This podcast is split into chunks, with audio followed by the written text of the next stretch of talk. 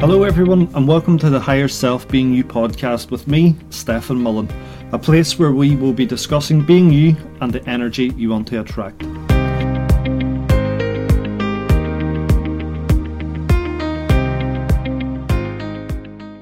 So, Hall, thank you for coming on to the, the podcast. I really appreciate you coming on to speak about pulmonary fibrosis.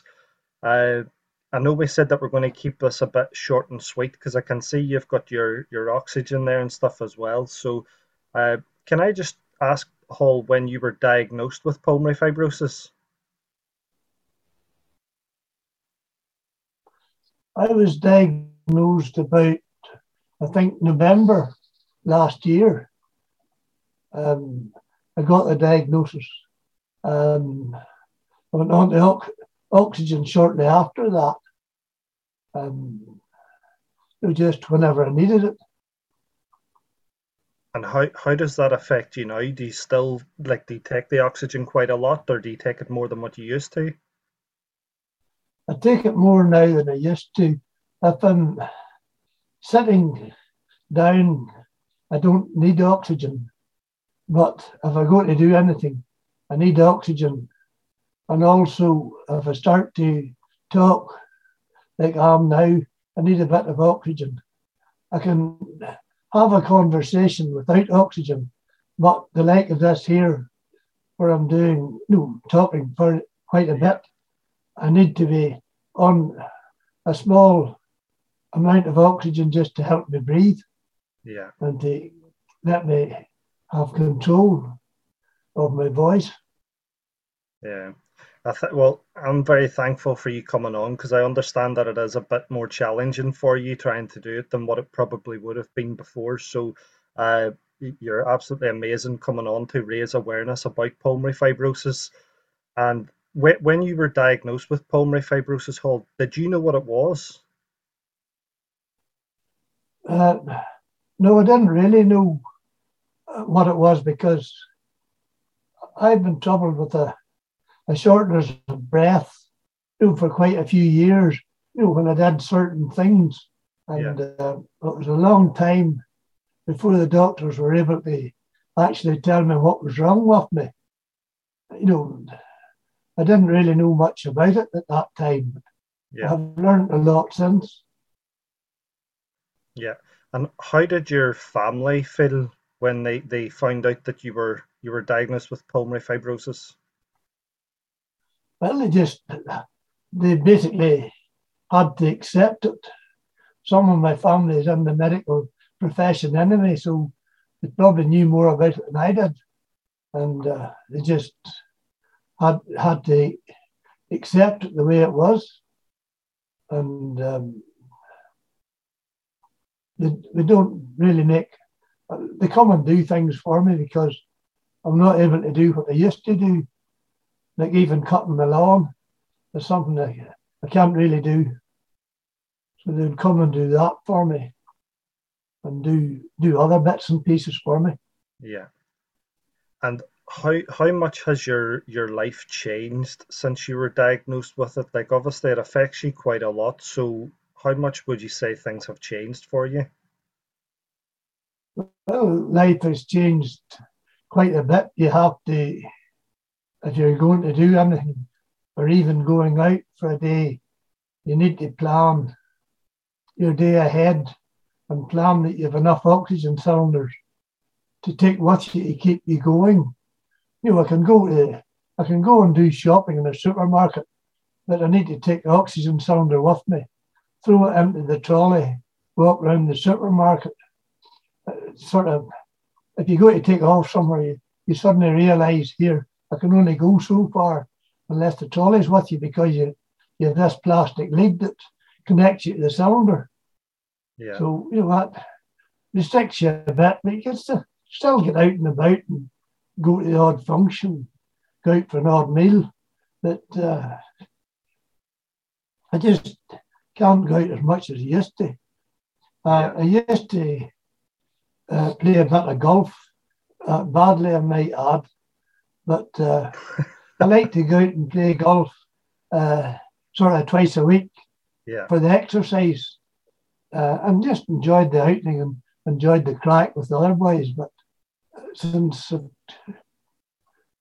gone onto the oxygen, um, I'm no longer able to uh, to do that. So I'm having to scream the oxygen up wee bit there for you're absolutely fighting for breath. Yeah.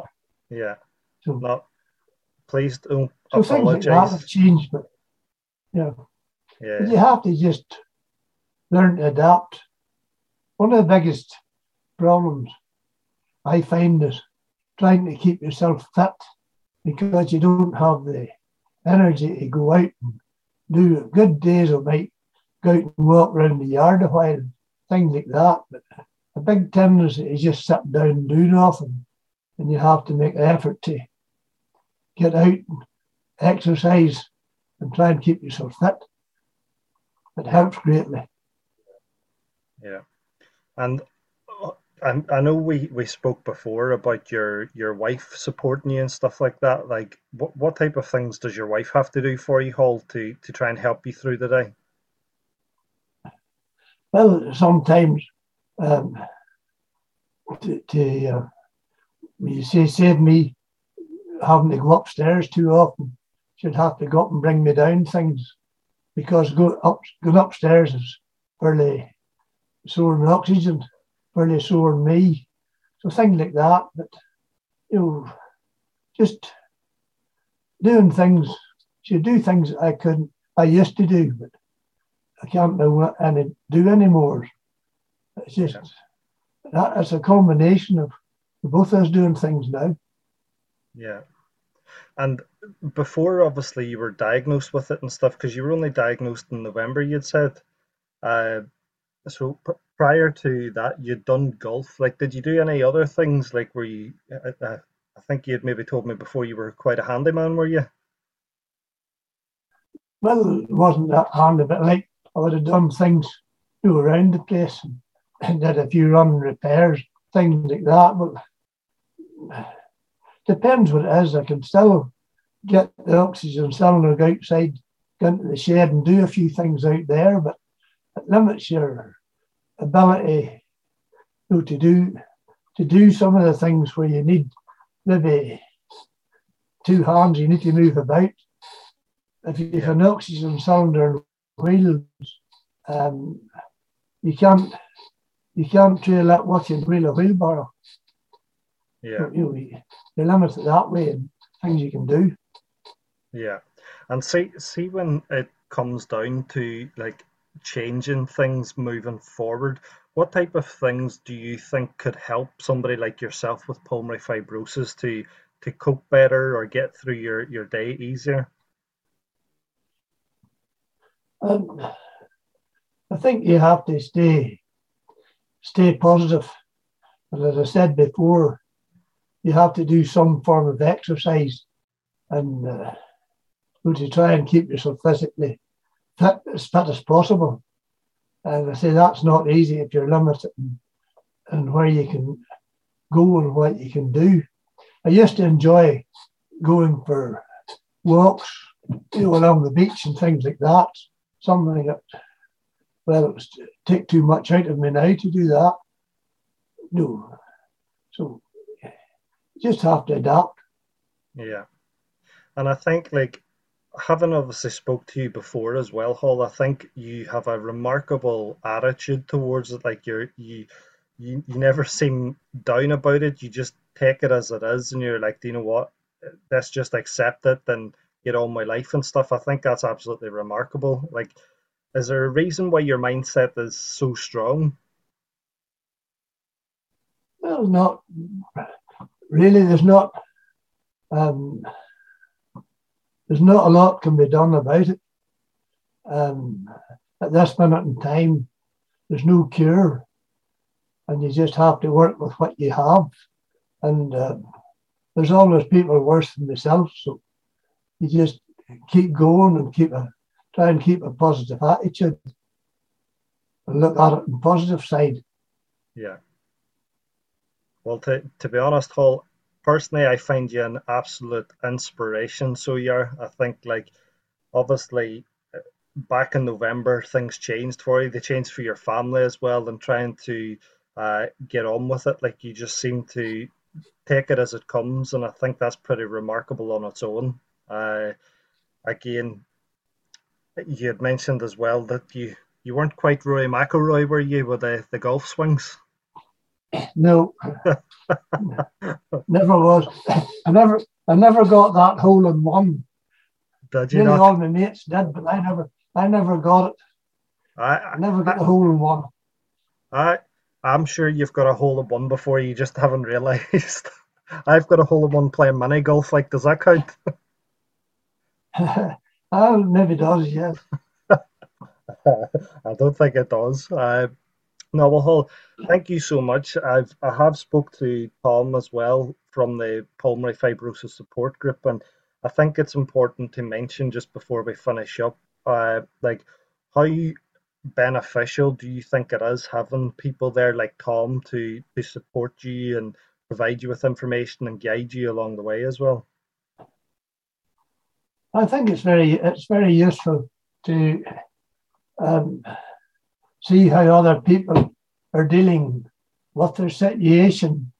And uh, Zoom is a great benefit because you can talk to people from all over Northern, Northern Ireland without having to get into a car and travel away to a meeting and to spend two or three hours. And again, that's you know, using a lot more oxygen and stuff.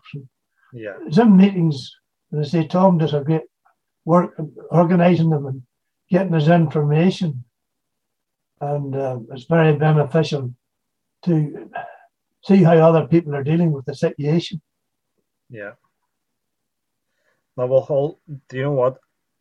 I'm happy to to finish the episode there because again, I don't want to be taking too much out of you, asking too many questions and things. I think you've you've answered some really powerful questions there, and again, it's really nice to be able to have this conversation with you because again, I can see obviously you're you're cranking up your oxygen and stuff there as well, trying to help you you speak and stuff. And I think I want to make that aware on the the podcast because it's it's pretty remarkable that you're you're sitting there speaking to try and raise awareness when you're you're obviously trying to work with your oxygen and stuff like that as well.